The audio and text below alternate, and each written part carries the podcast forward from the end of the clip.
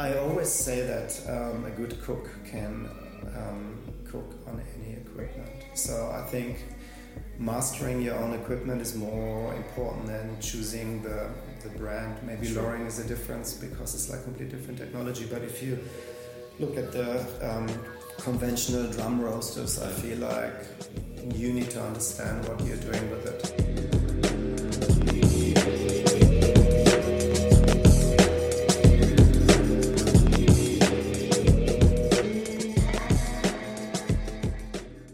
Welcome to or welcome back to Coffee with April. My name is Patrik Rolf, and this is a conversation with some amazing professionals and entrepreneurs in the coffee industry, sharing their perspective and experience. It's about integrity, quality, and the future. When we decided to start this podcast, I knew right from the start that we had to include Ralf, founder of the barn in Berlin. So we went down there, we had a sit down in what is about to be his new coffee shop. Um, had an absolutely amazing discussion about his journey personally as an entrepreneur and also how the barn established themselves as one of the most successful specialty coffee brand in the industry. So this time I'm sitting in Berlin. Um, basically on the floor in what is about to become the new the barn coffee shop down in uh, is that Neukölln or Kreuzberg? It's just in Neukölln. Just in Neukölln, and I'm sitting here with Ralf, the founder of the barn, which is is really exciting. Um, we have the Berlin Coffee Festival coming up, which is why I'm here. Uh, Ralf has just returned from a trip to Brazil. Uh, we're both a bit sick, but uh, this is going to be a really interesting uh, uh, conversation. Let's let's start with where we are. So we're sitting in what is about to become your new shop. It's four four weeks in the making. Yeah. Hopefully. Yes. Um, what's the uh, what's the thought process behind this shop? Why another shop? Yeah. Uh, how do you want to make this different than than the other shops? Yeah. Um, so we are on Friedelstraße near the canal, and I, to me is one of the most beautiful um, streets in Neukölln, Kreuzberg. At least something where I go back to a lot also because it's I think the best ice cream shop across the road. Oh yeah, it helps. Um, yeah, I mean this will be shop number four, which sounds weird, and I think it's like a family where you feel you don't really plan another baby and suddenly there's one.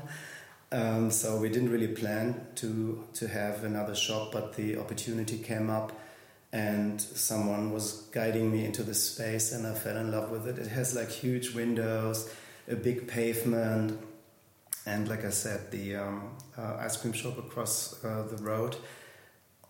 A lot of my baristas um, are living in this area, and a lot of people that come to us to Mitte um, for coffee they live here. It's a the area had great development over the last years, and so I felt right um, to, um, to to to have a little shop here. We want to keep it very simple and innocent, and just produce good coffee. Yeah, amazing. How is it? Because I obviously lived in, in Berlin for a while as well, and I spent a lot of time drinking coffee at your shops, and uh, uh, we're down for the opening at the Kranzler as well, which is out in the west. Um, how how difficult is it to open new shops, especially when I started this podcast? The the the kind of foundation and still is now is to talk about integrity, to talk with, with brands that have a very clear integrity. And you can't do a coffee podcast about integrity without having the barn included in it. Um, yeah. Because uh, uh, there is a lot of it, right? Uh-huh. And I feel that every single shop has has a specific identity. And how does that process work? Is that simply organic? You see the space and you realize what you want to do, or has that been a long kind of process where you decide, okay, I want this kind of shop and I want this kind of shop and this kind of shop? Uh, no, it's more intuitive. I think maybe going back 10 years when I moved to Berlin um, and, and worked for my boyfriend in a in a delicatesse like lunch place and was doing dishes and learning hospitality and falling in love with it. Um, and then I felt it's time to do my own. And then we went to the countryside. And I was thinking about what, where do I feel passion, and um, it was coffee and fresh cakes and good bread. And I felt there was not no concept around where everything had a value. You either had like coffee was okay, but like had a muffin or great bread, and they didn't care about coffee. So it started with that kind of process, and then I got obsessed with coffee the moment I started. But every position in the company that exists today, I once had. So I go really step by step, and you know, my main focus is roasting and sourcing and developing farm relationships.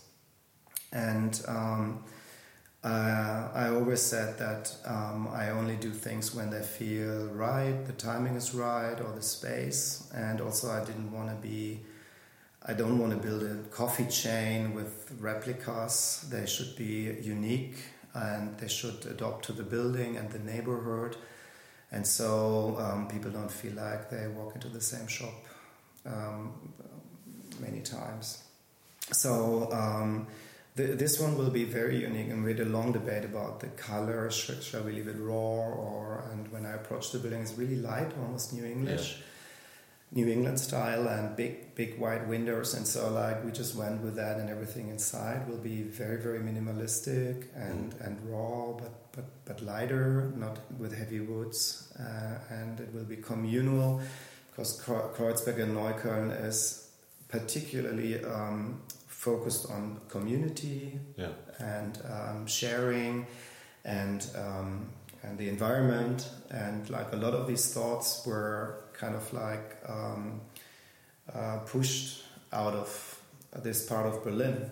You know, it's it's it's very politically aware, um, and it's very humanistic, if that's a word. And so um, and uh, yeah, and we will we will focus on what we are best at, and that is just like um, being very serious about the coffee, but presenting it in a very approachable way. Mm, sure. Where are we for for the people that are listening here that, that don't know this? How is the, the timeline? So you said you you arrive in Berlin, you work in, in, in the kitchen more or less, or yeah. restaurant.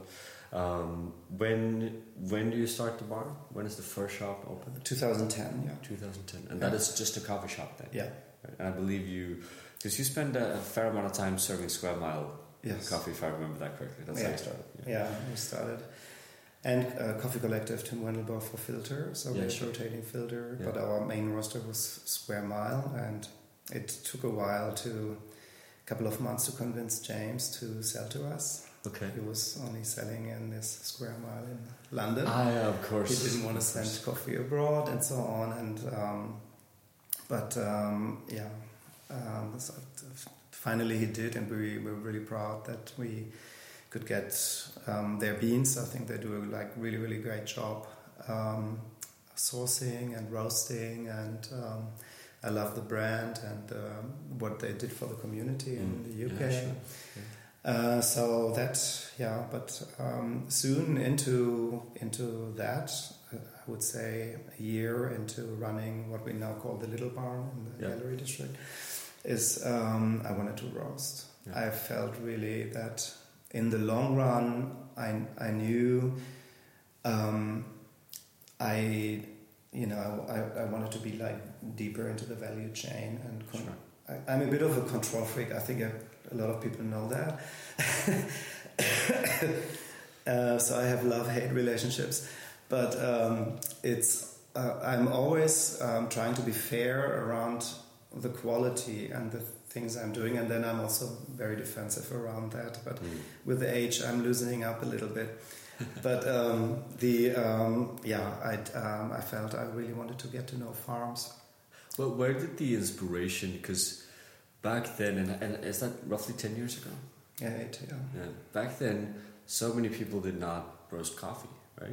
So yeah. where did that kind of main inspiration come from? Was it Mile in London then, or did you have you, had you seen roasteries from other places in Europe that you were inspired by? And I mean, I I don't know. I, I tend not to look at others. I'm kind of like really, I guess, a selfish probably. I, I, always try to focus on what I'm doing. Sure. And of course, I'm aware. Which, which I think what, is a good thing. Yeah. Yeah, I, I, but I know what's going on around me. But I always feel like um, if I look somewhere else, I can't really make myself better.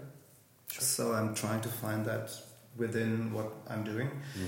But um, yeah, I, I just um, was really interested in the product and not just like brewing it and making it. I just wanted to go like one level uh, before and um, and roast it myself.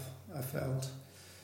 Also, there there are so many roasteries. There have always been so many roasteries. It's just like now they are new, a new generation of roasters. But I guess it's like buying a car. You feel like, oh, I have this car, and but then you see like, oh, there's another one. There's another one. So if you start like digging, there there have always been like many many roasteries in Berlin. Yeah, it's sure. just like now we have a lot of foreigners doing it. Yeah. Um, people gladly buying better beans sure. than yes. others, and there's a new market and a new niche growing really fast. Mm. Um, but um, yeah, I think I just wanted to learn more. Yeah, and yeah, you, sure. you learn best when you do it yourself. I think definitely. Yeah. So you set up you set up the roastery and, and with that the, the bigger coffee shop as well. How many years after the, the small shop was that? Yeah, so 2010 I opened the little barn, and then two years later I opened the roastery yeah. with the front cafe. Sure. And it, it took a while um, to find that space because Mitte got more and more expensive, and I didn't want to do something in in Kreuzberg and then cross town every time I want to go to my sure. shop yeah. and so on. So I wanted to keep it all in one area. Yeah. So it took a little bit longer, but we found this space that was not renovated, so we cut a good deal. We have good, good landlord. It's actually like a film company, okay. and they um, they um, they are very open to kind of foster startups and have like um, price points that are not outrageous. So and they wanted to have good coffee in the basement. Yeah. So that was 2012, and looking back, that that was the hardest period, I guess, in my life. Um, assuming I can start roasting, which takes years. Well, I mean, where, where did you? Because I, I, I struggled with that when, when I started. People still struggled with that today. How did you learn how to roast coffee? By doing, yeah. Just by doing. Yeah. yeah, I have to say, I never went to university. I'm always been. I started working when I was 15. Yeah. So I always learned from others. I'm always best in a class context. I don't Sure. like reading books. I'd rather go or listen to a podcast or go somewhere and where people share knowledge. For me, like to see things and to learn from people that I admire. Um, uh, that's for sure. Um, and and in that case, um, my international alliances that I've been building in the two years prior to roasting helped very much. Like Square Mile and Tim uh, were extremely helpful, Yeah. um, coming over, um, coaching me, Yeah. roasting with me, but also sending samples and get feedback. And it's good if people throw something in your face and say like, "Don't give me naturals," you know. and then it's like you learn about fermentation Yeah, and things like that. Um, so um, uh, so they were very helpful, and running to cafes also helps. Then using the coffee, Yeah. um, so not so much goes to waste. But I remember James said, "Are you sure you want to do this? You know, producing a kilo of our quality costs you so much more if you don't back it up with a business." So Yeah. I guess you need to think a little bit bigger. There's so much money going into traveling, um, Sure. into profiling, um, and um, marketing, and so on, and reaching out to people that actually, if you are not really 100% sure, I'd rather buy from a great roaster. Um, unless the quality level is not so important for my shop concept. I mean, it's a big market and Of people course, have sure. different ideas what they want for their shop. Um, but uh, I think for me, I I felt um, the mid market already exists. Why should I replicate that? And so for me, it was very clear from the beginning. I have to push quality as far as I can, not in rarities, but in like high quality from the field. that I can roast in production and make it accessible.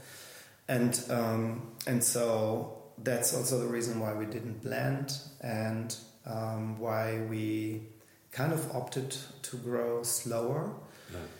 Um, a lot of people opening roasteries, they start serving the mid market to get volume under Sure. their belts. So, and it's understandable. And but um, I made the decision not to do that, Yeah.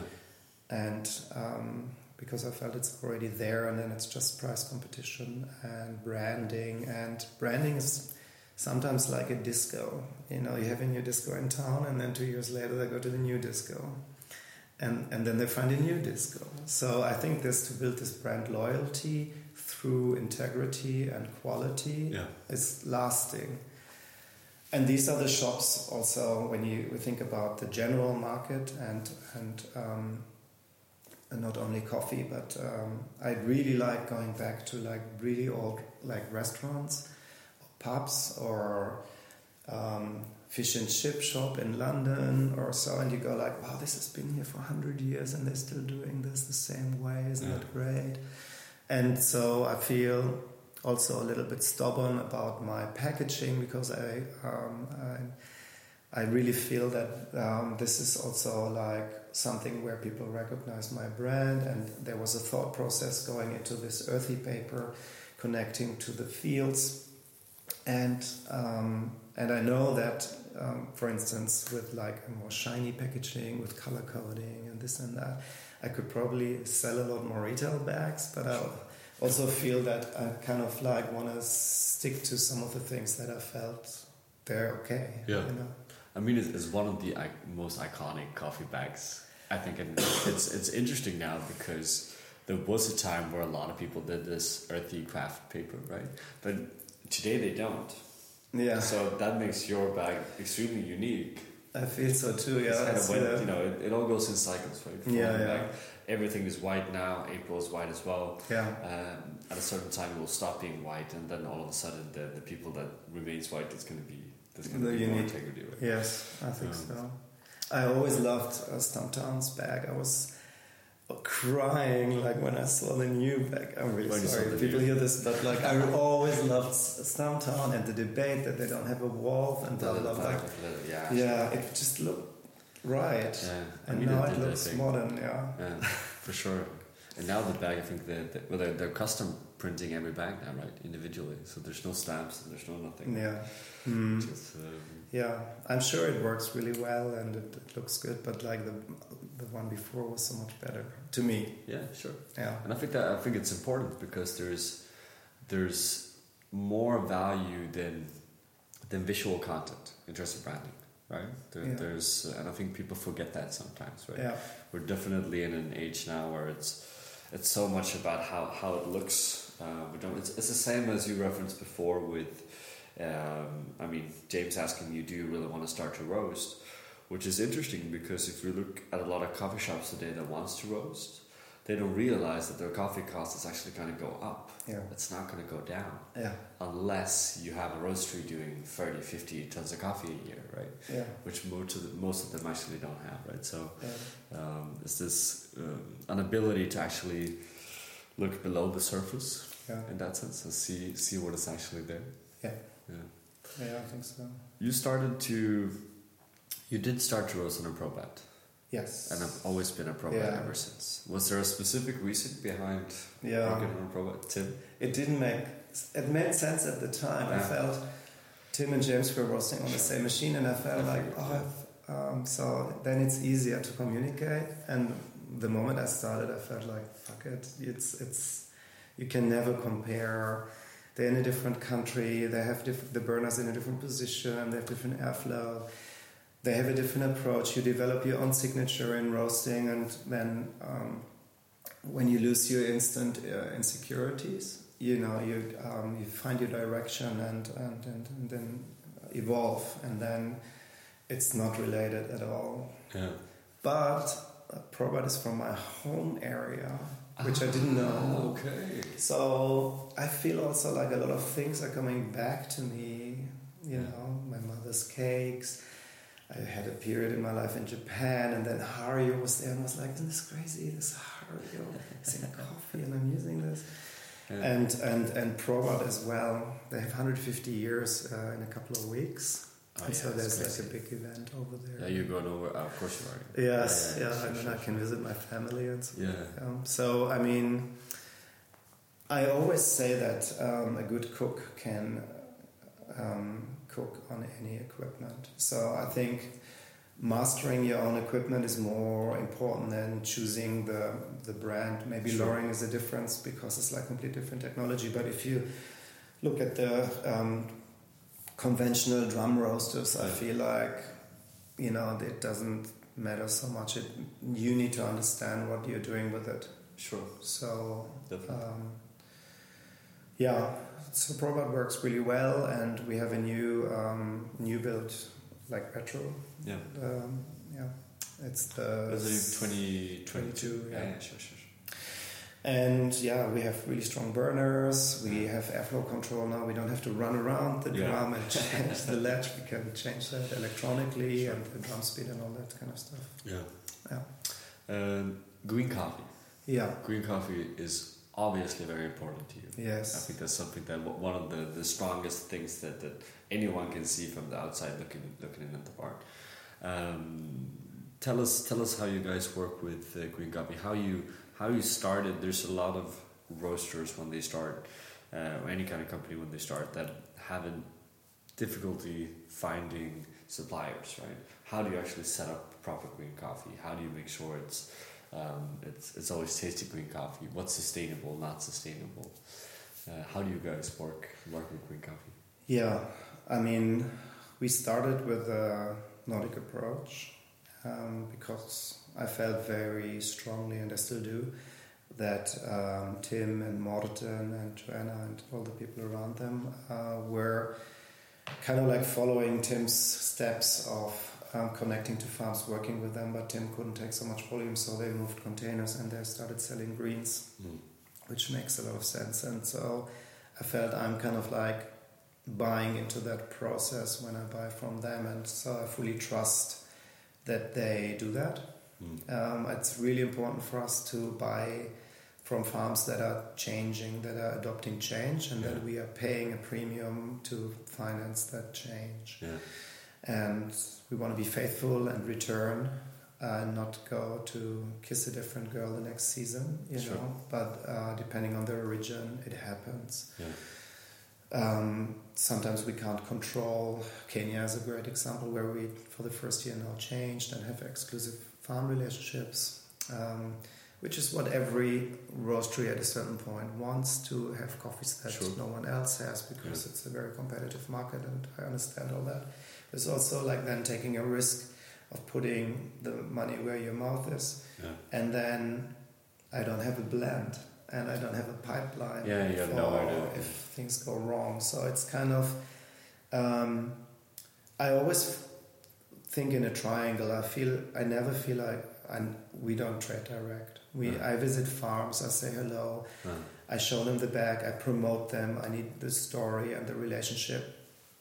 But the most important person, I think, is the person on the ground, yeah. strong exporter like FAF, for instance, yeah, in sure. Brazil, that are um, helping the farmers to get better, to build the relationship, to visit every week during harvest, um, to have an agronomist, to do experiments, to push the level, to cup with them, teach them how to cup, um, the sorting, so they understand really, oh, this tastes better than this, oh, so this is a different quality, oh, that's why I need to pick the ripe ones, and so on. So, um, I, for me, this is super important but the transparency into that is something I'm working on at the moment. Mm.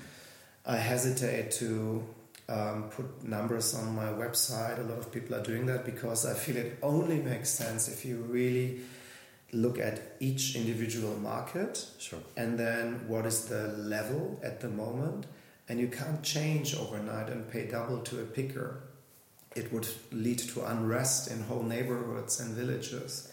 We saw that in one um, project that Nordic uh, three years ago had like one farmer, one roaster, and uh, people around get really angry when suddenly yeah. you single out one farmer and they get rich. Yeah, you know. So um, more wealthy. And so you need to go step by step and need to see that you're integrating the neighborhoods by giving them recycled water or build wells, give them work, pay more, but then also it's hard to find out what the picker actually gets and then what sticks with the farmer and then what goes into the exporter. We, I, we ask every time and we are getting numbers and so then every year we verify and we learn yeah, sure. you know and but there is an intervention from government oftentimes. They are setting price levels.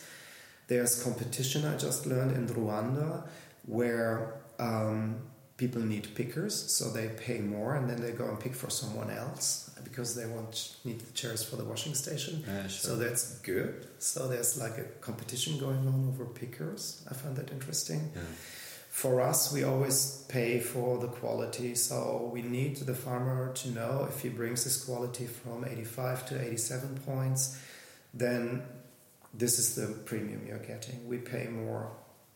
So this is 30% more or 50% more, 100% what, more. What's, happen, well, what's happening from, from your perspective if the coffee goes from 85 to 82? Yeah, we can't take it. We can't take it. Yeah. No, that's a problem. It, the way I look at it is like we don't walk away. There will be a smaller amount of coffee that's scoring high, and then we take less. Of course. So we stay into the relation in the relationship. But for instance, the two farms we work in Kenya now, one is called Ivory, um, and um, this year we're sharing this um, uh, uh, with an American roaster, and next year we go exclusive on it. But the the coffee usually ended up in a blend. That yeah. you know they so it's already an improvement to say we take we take AB and uh, PB. Our friends are taking the double A. This is the price. If you're not hitting with like say 60% is high grades or 80% is high grades next year's only 50% is higher scoring then the rest goes yeah. at market sure. you know it's still a fair price for that type of quality and there will be a taker for it yeah I always feel like um, the I don't know. It's hard to talk about meat these days, but you know, if you um, you know, if you produce, it's really uh, maybe inappropriate, but like everything of the pig or the cow will be used sure. in the end. You know, sure. so like if you have the product, um, there's a feeling, you know, but there's also a market um, for for medium qualities or lower qualities in our view yesterday I had we had a big panel uh, on what does specialty coffee mean to me, like coming from a uh, farmer, exporter, importer, roaster, coffee shop owner.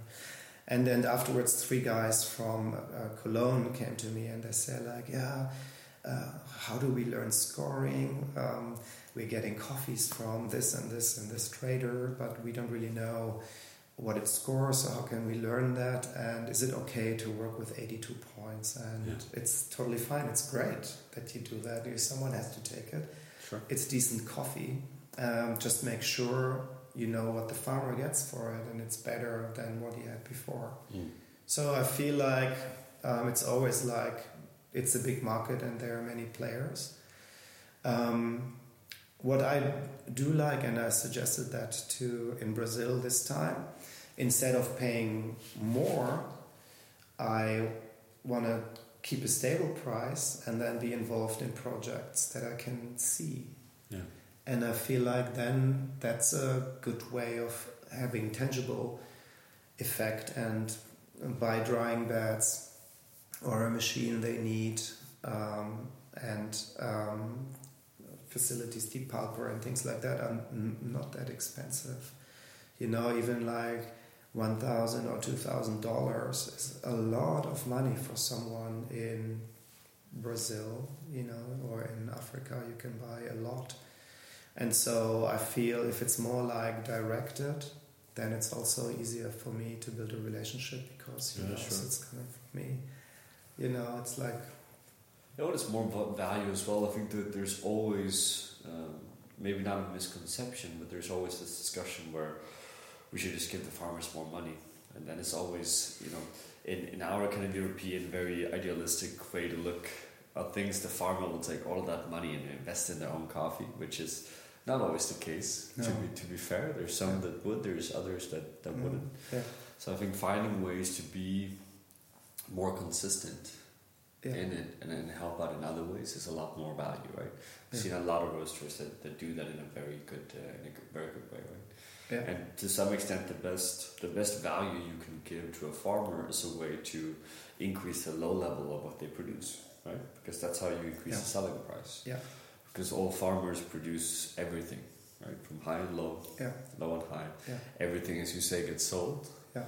And if a bigger portion of what they sell is on a higher quality, Yeah. they make more money. Yeah, this is why the experiments right now with sugarcane and maceration and so on are really. I even tasted like greens, like unripe, that are, were palatable Okay. through fermentation, and Okay. then you put it.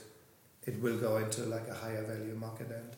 Yeah. What is your um, perspective on on the, there's obviously a trend with fermentations now on that kind of stuff. Yeah. There's a lot of people, you know, there's anaerobic fermentations. There's this and this. There's uh, I have a, a, a good friend and farmer in Brazil that ferments his coffee with lemongrass. I mean, that's that's strange.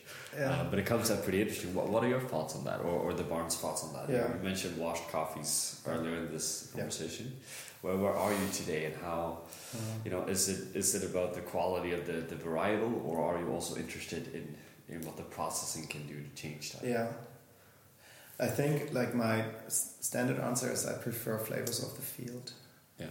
And so the moment they become artificial, um, it's interesting, but it's not what we want to represent. We want to represent terroir and um, or maybe a varietal from Kenya in a different context in Colombia and see how that works or work on soil. But I think if I push something into like Hubba Bubba chewing gum taste, it's great marketing and it's also good to um, get people talking and interested in specialty coffee. So I think there's a value in it, but it's not me.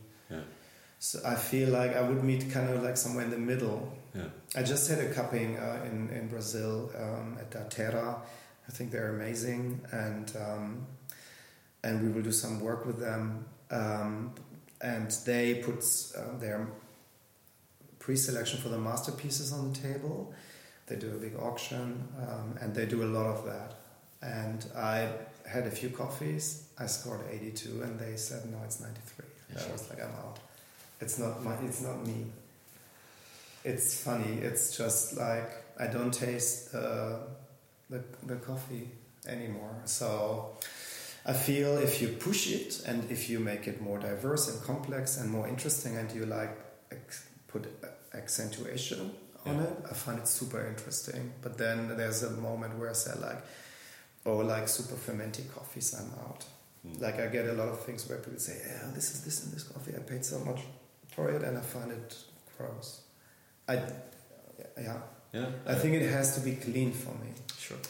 Having said, we do a lot more naturals and honeys Yeah. than ever before, but clean ones. So the processing gets better. Yeah, sure, sure, sure. And I think today that's interesting because that, that is improving as well, right? Washing process is improving as well. Yeah, You mentioned brief, briefly uh, scoring and the kind of disconnect that, that often happens, and, I, and I'm curious because we see on the on the market now, without mentioning any names, but we can have different roasteries having more or less the same coffee, and, and someone puts a, a 94 score Oh, on the bag, and someone puts an 85, and okay. you know, it's, it's this. Yeah. Um, is that something you, you, you care about, or I never look what the others are putting, so I don't know. What I do is I like my, for instance, if I work with Nordic or coffee imports, I ask for their scoring. I want to see how they score. Um, or at origin, if there's like um, that um, capacity there to score.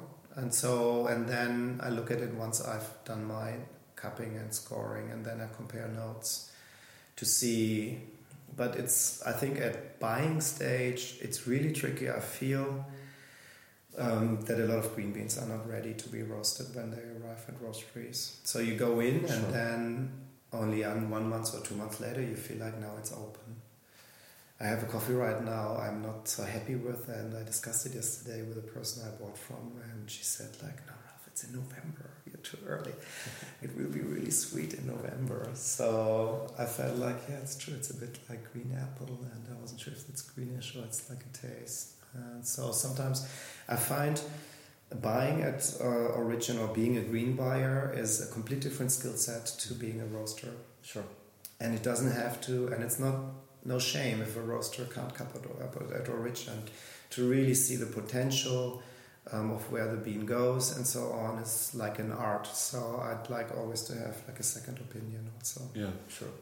But uh, you know, if someone roasts like a peaberry of a certain coffee and the other person is doing the AB, or even in Kenya, you pick a different week. Sometimes you know you, I don't know, uh, you have one coffee that you like, and uh, you go in January and you uh, cup and buy.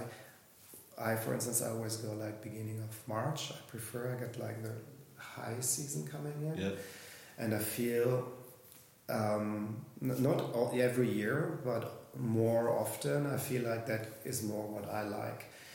But sometimes the early season is a little bit better. So, but I've, i feel there's a big difference between week um, 12 and week uh, 16 in in Kenya, and then it could be I don't know what this other roastery bought. Could be a different lot, and that cups.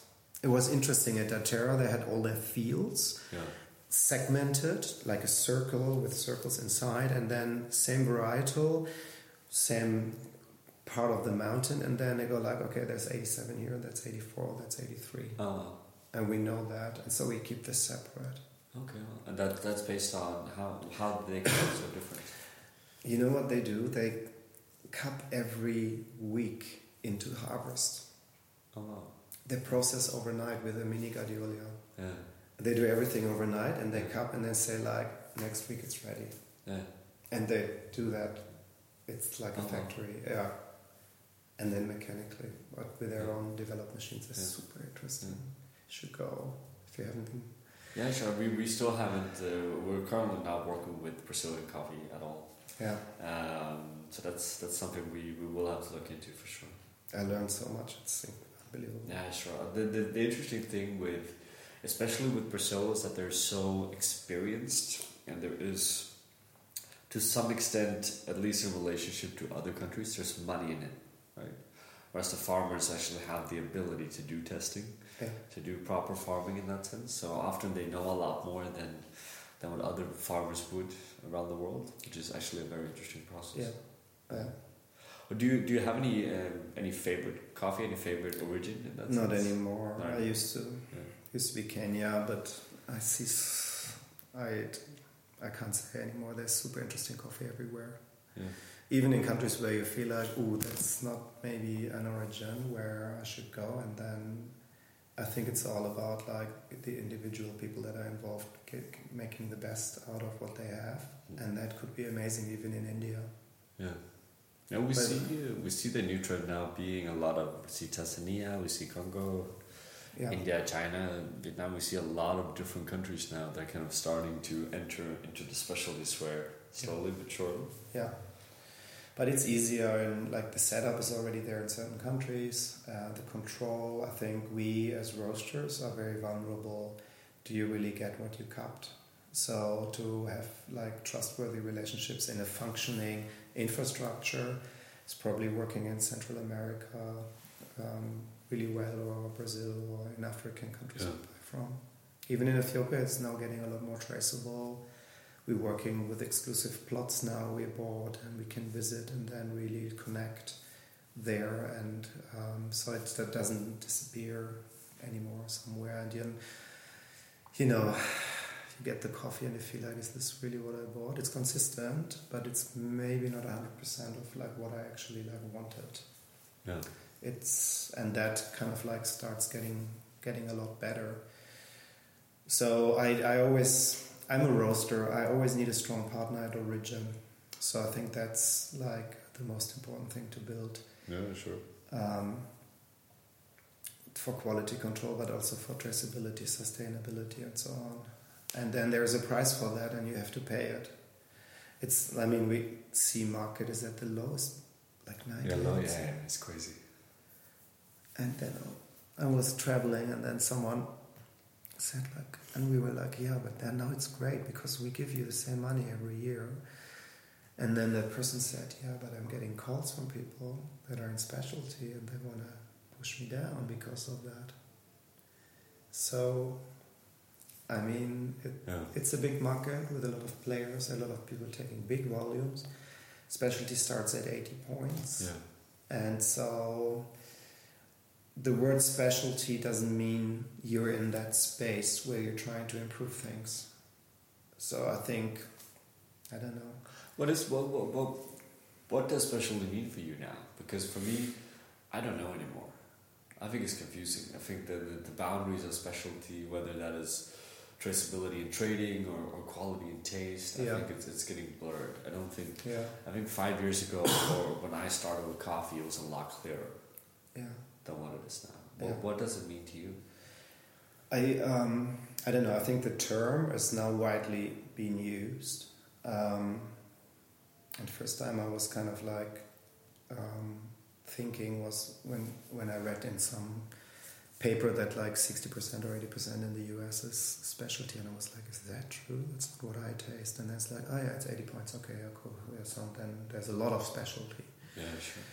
I feel the discussion yesterday was interesting, especially from uh, the social media um, editing person, Mel, Tra- Mel Travel. She talked about the, how can you check quality if you walk into a shop? How do you know it's 90, 90 points?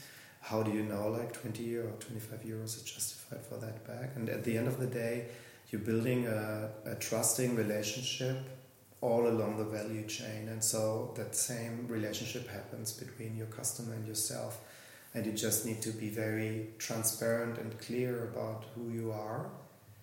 But then you also need to deliver that. I, f- Yeah. I feel very strongly about that. If someone says i'm this i'm this i'm this and then it's kind of like it's not there. And then i don't have time to go into that scenario and judge. It's not my job. But Yeah. i feel motivated to be even clearer about what i do so people can read me. And they don't have to like what i do but at least it's very clear what it is. And then they can build brand loyalty and they tr- can trust me. Yeah because i live on that. That's my basis. And everything else i would find really boring because there's so many ways of making a lot more money. Yes. I just need to be an influencer. Has, has that been has that been a challenge in the, the process of, of you know seeing the barn grow? Because you know as as you grow opportunities comes in various forms and kinds whether that is more money or more shops a bigger roastery or whatever that might be. Has it um, has that ever been, been been challenging? Has there been things you've been kind of wanting to kind of jump on or has you have you always had this kind of very clear path um, throughout the whole process. I mean, it's been been several years in the making. It's a long time. Yes, yeah.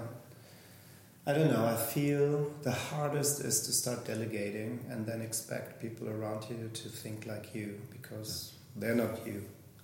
They are they are often very good-hearted.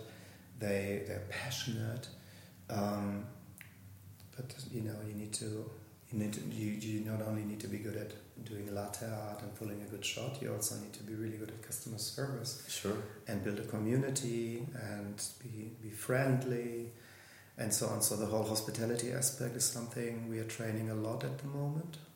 I feel very strongly about training the people that work with me.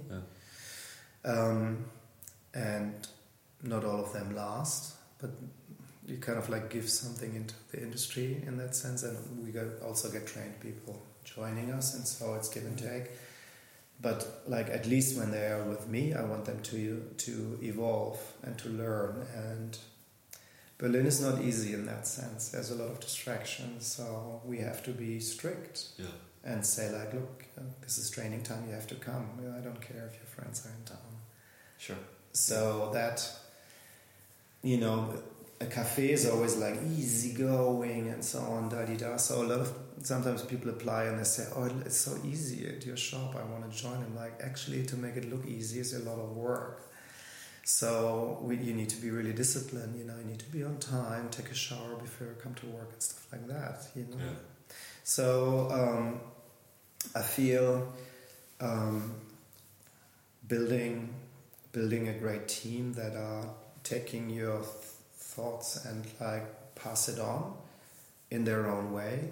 I think is really important to me, and so I'm probably not the most motivating person in the industry. I'm very strict and I'm very focused on detail. And I think everybody that um, knows me and takes a moment to look at me understands that is I'm always on the subject in um, being very clear about how I want it and where I want it to be, and then people see that it's a dedication to the product or to the process, and Sure. it's never personal. It's I want this coffee to be great, so we there is so much work going into that, starting at farm level and then the roasting work, and then presenting it well to the person that pays for it. I think is like there's a minimum that I expect from people to to do that, and there are a lot of people that are great at that.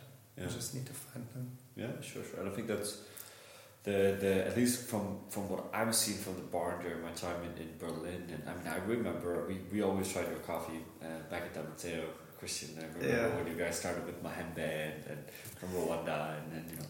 And I think one of the the the key things that I've always been really appreciating is that there is a clear there is a clear identity in it, and and I personally appreciate companies or or to some to some to some extent identify quality in a company with. I mean, if I if I go into the roastery in, in Mitte, and if I also know you, that I, I, I see how it fits. Yeah. Where you see that the the company is a representation of the owner, right? Yeah, And I think it's important also from from a staff perspective, from a business perspective, from the whole kind of thing where um, you and and I did not realize this two years ago. This is a kind of I started a company and now I realize this. You you start a company to, to do company in your way, right? Whatever way that is, right? You're not there to necessarily cater for other people, whether that is staff or, or the market. You do it and, and you justify it because there's a lot of work as well, and you do it so you can get your version of it. Yeah. So then you get a lot more respect for it as well. And I think it's interesting, especially with, with the barn, because to be fair, there's a lot of great companies in Berlin now that is a result of your old staff. yeah, yeah. There is a lot of them, yes. Some coffee shops. which I think is, is uh, I mean, that's an evidence that something that you do really works, right? Whether Yeah. they, they want it or not, because they end up taking the next step. Yeah, And I think that's the, especially from a barista perspective, that is the biggest challenge we have in the industry where there's not enough of the right people to kind of move forward yeah, to do things and to grow the industry the right way. yeah, And I think if you're, as, as a company, can have the, I often look at April as wanting it to have the role to, you know, because people are never going to stay forever. Staff don't. Yeah. I didn't. Yeah. You know, we, we, we both started a company because we were not happy with, with something else. yeah. And you have a Um, huge impact on the company you work for. Exactly, no, that's a, that's a part of it. So you, um, but you want to give the people an opportunity to, to go forward as well, right? After the time that you are. Yeah. What has been, what has been the the shittiest, the most difficult part with starting a company during the years? Was there ever times where it was like, I don't want, like this is too much. I don't want this. I want to walk away. No. No. And t- truly, no. Yeah. I think it's like having children or watching children. It's like when it's your own, you just love them and whatever. And Sure. then I always felt like really tired at when I went to bed, but I was always kind of happy. Yeah. It's true. It's not just like you know. It. I never had a moment. I had um, maybe the hardest moment was when I opened the roastery for many reasons. One was roasting, as I mentioned, but the other one is also the concept I wanted for the front.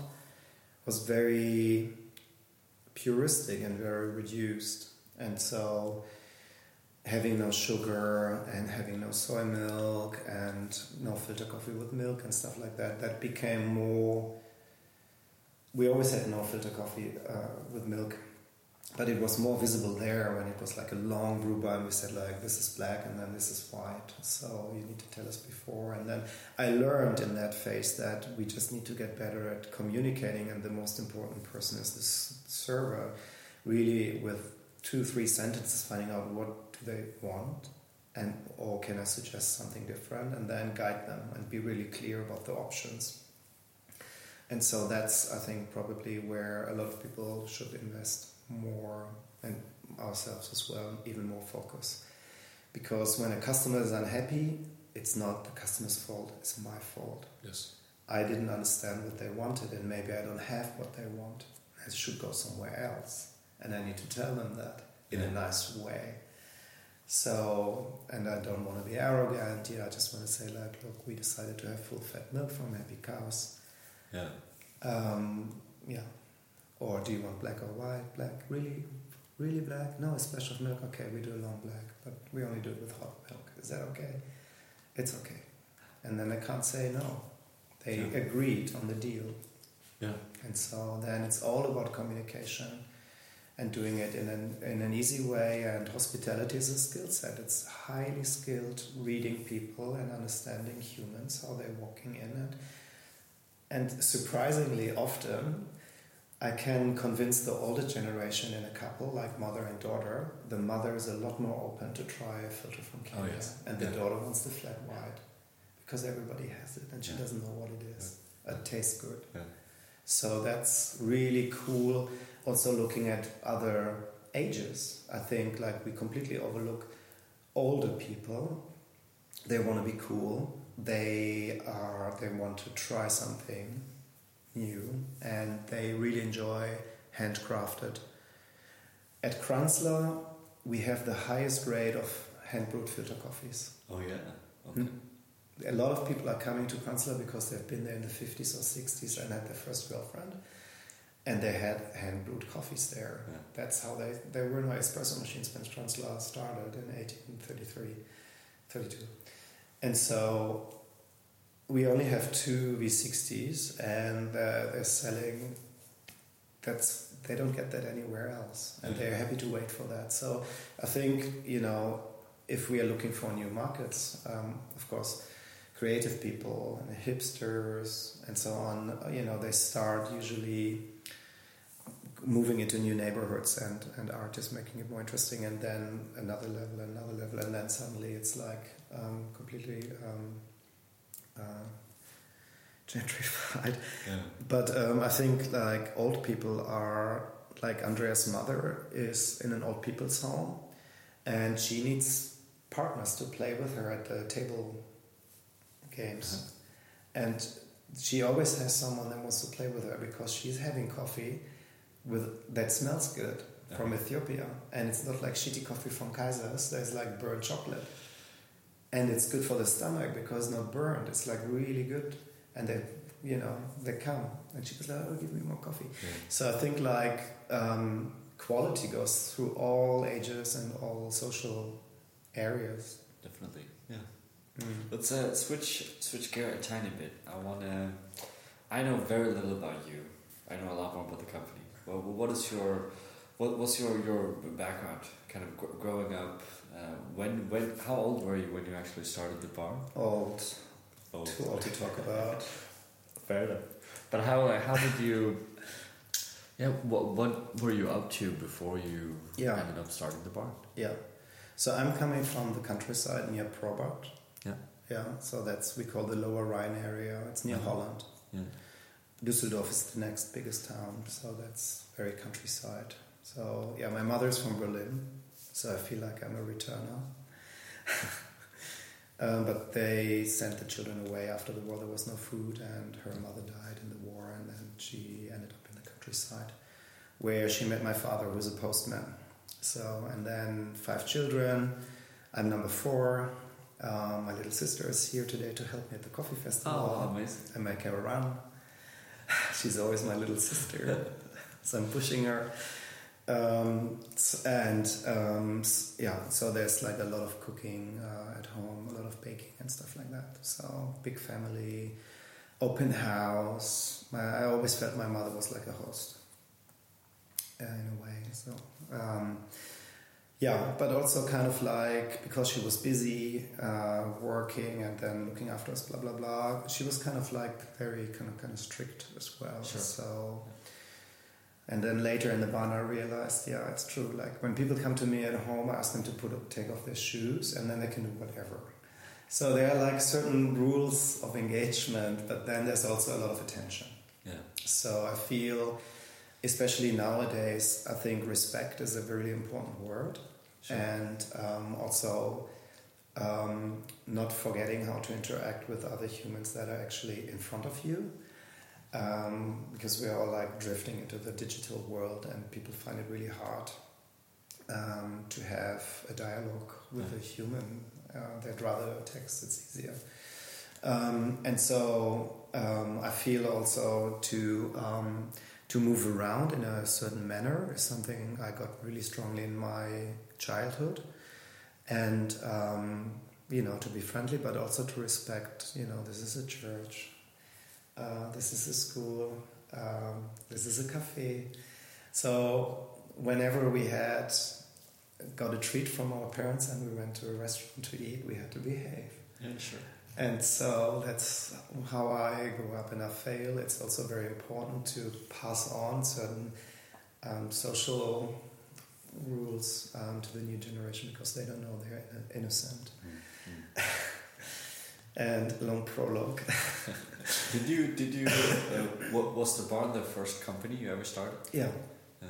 yeah, Was it when when did you realize because there's there's one thing starting with coffee, working with coffee, and there's a totally different thing starting a company. right? yes, Two very different things, right? Yeah. Going because that basically means that you went pretty uh, directly onto starting a company, right? You didn't have a huge period in coffee before you yes, went yeah. into starting a company. zero, yeah. yeah. And what was the like? Where did that kind of drive come from? Yeah. Why did you actually start a company? Yeah, I think um, after school I started working in finance. Yeah.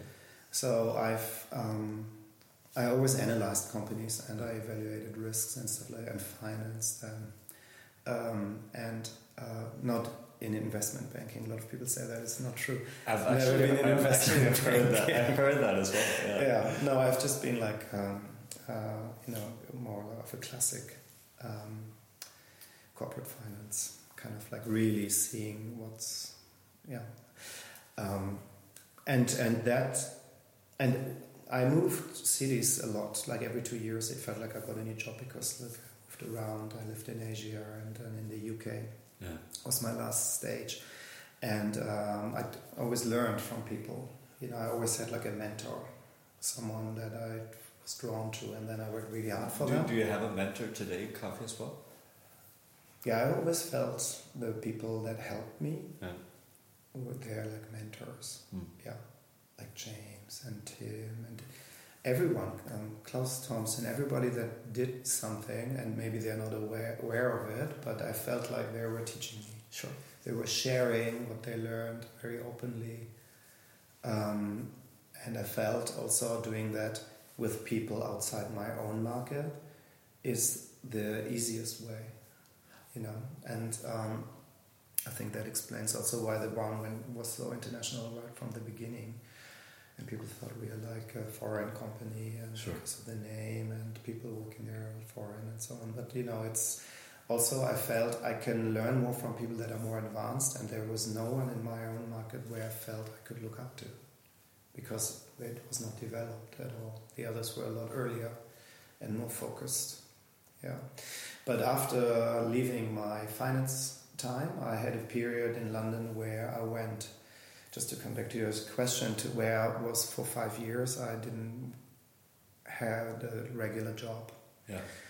you know, I went to drama school and um, and did acting in the UK. Okay. Yeah. And then what pushed me to Berlin was a bit this. Of course, I got only stereotypical work in the UK, so stupid Germans or Nazis. and I felt if I come to Berlin, it's a more interesting uh, profile, and I lost That's true. interest. I found it really boring here. So, and then um, you know, that was like 2006. Between 2006 and 2008, I moved back and forth between Berlin and, and London and tried Okay. to make both work. Sure. And then um, I met Andreas, my boyfriend, who now works with me. Mm. And um, um, and, and then uh, we had the financial crisis in the UK. I had a flat. I was able to sell it just before the market collapsed. Okay. So I had a little bit of saving to get start here, and but I felt so free at that point. I couldn't go back. I actually tried to go back into like a regular job for Yeah. three months. That was in 2007, and I failed. I couldn't put on a shirt from the dry cleaning. I got rushes. That's how I felt like you push like a donkey into like a racing box, like that. And um, it was, yeah, I needed, I was kind of like, I was running out of my kind of savings. I felt like, okay, I need a proper job. Let's do something with communication and financial markets. Let's do, and, and maybe scarcity of resources. So I have like some meaning in my job. So I applied for a job at a, a mining company. Oh well. Um, and that was horrible. It was really, really horrible. And the funny thing is, the day I wanted to walk in to hand in my notice, they fired me. That was amazing. So I got a little redundance payment out of Ah, that. yeah, sure, sure. 'cause you want that here, of course. I, I remember that. Yeah. yeah. So that's um, and the, I, I felt like like whatever like comes now, it you know, probably I have to start a company on my own. So it felt natural. Sure. uh, to gravitate towards something I can um, control. Amazing. What's the uh, la- last question? Kind of. Uh, what's the What's the future?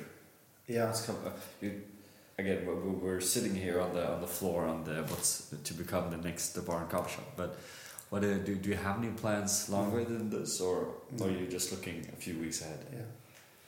I just go with the flow and see what comes. I think there's so much I feel I can build in in farm relationships.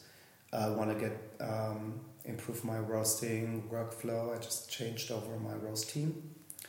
Um, I'm still looking for a production roaster, and but the head of roasting is a guy that I start falling in love with. He's like really, really strong work ethics and a cool guy called Jasper.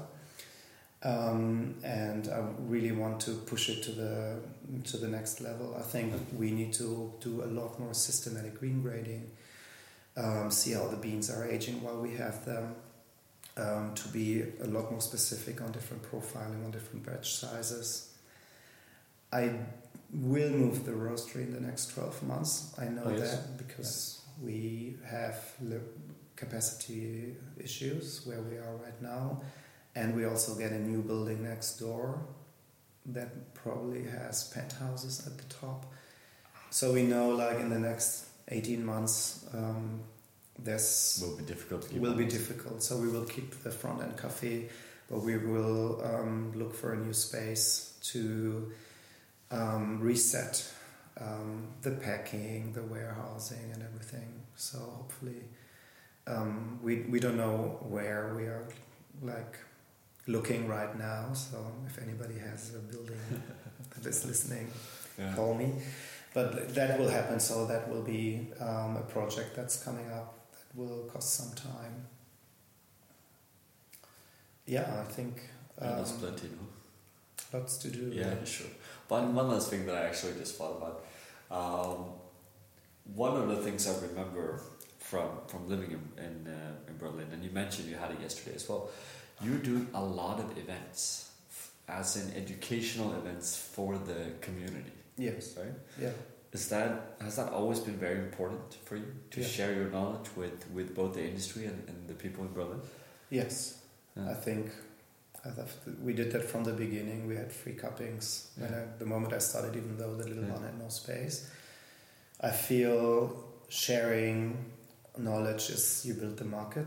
The market didn't exist, and so if you want to grow it, and and and then you have to do it with um, education sharing and community building. Yeah. So I feel like the coffee festival I'm so happy that Philip decided to do the satellite program. It's very unique and it gets people out into all the coffee shops in Berlin. Yeah. And then have the main market is kind of like, again, a community market in Sure. Kreuzberg.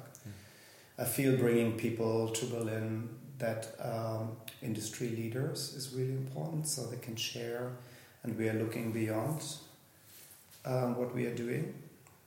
Like get fresh impulse from outside for people to see them. Uh, so i hope a lot of people are doing that but others are doing that you know, Yeah. bringing people like scott rao here and or Tim Wendelboe and things like that. I think it's like we need um, also the, the rock stars you know that are attractive for people to come and then talk about and then Sure.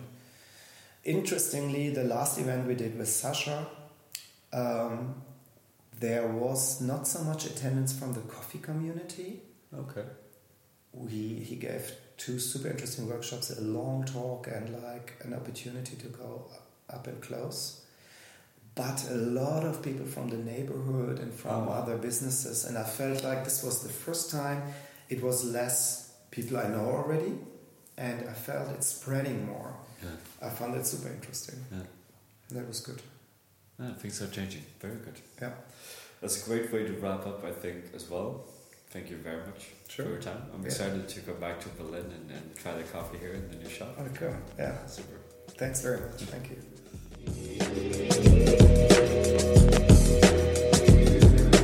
From us here at April, thank you for listening. If you enjoyed this podcast, please share with your friends, family, and colleagues. Thank you.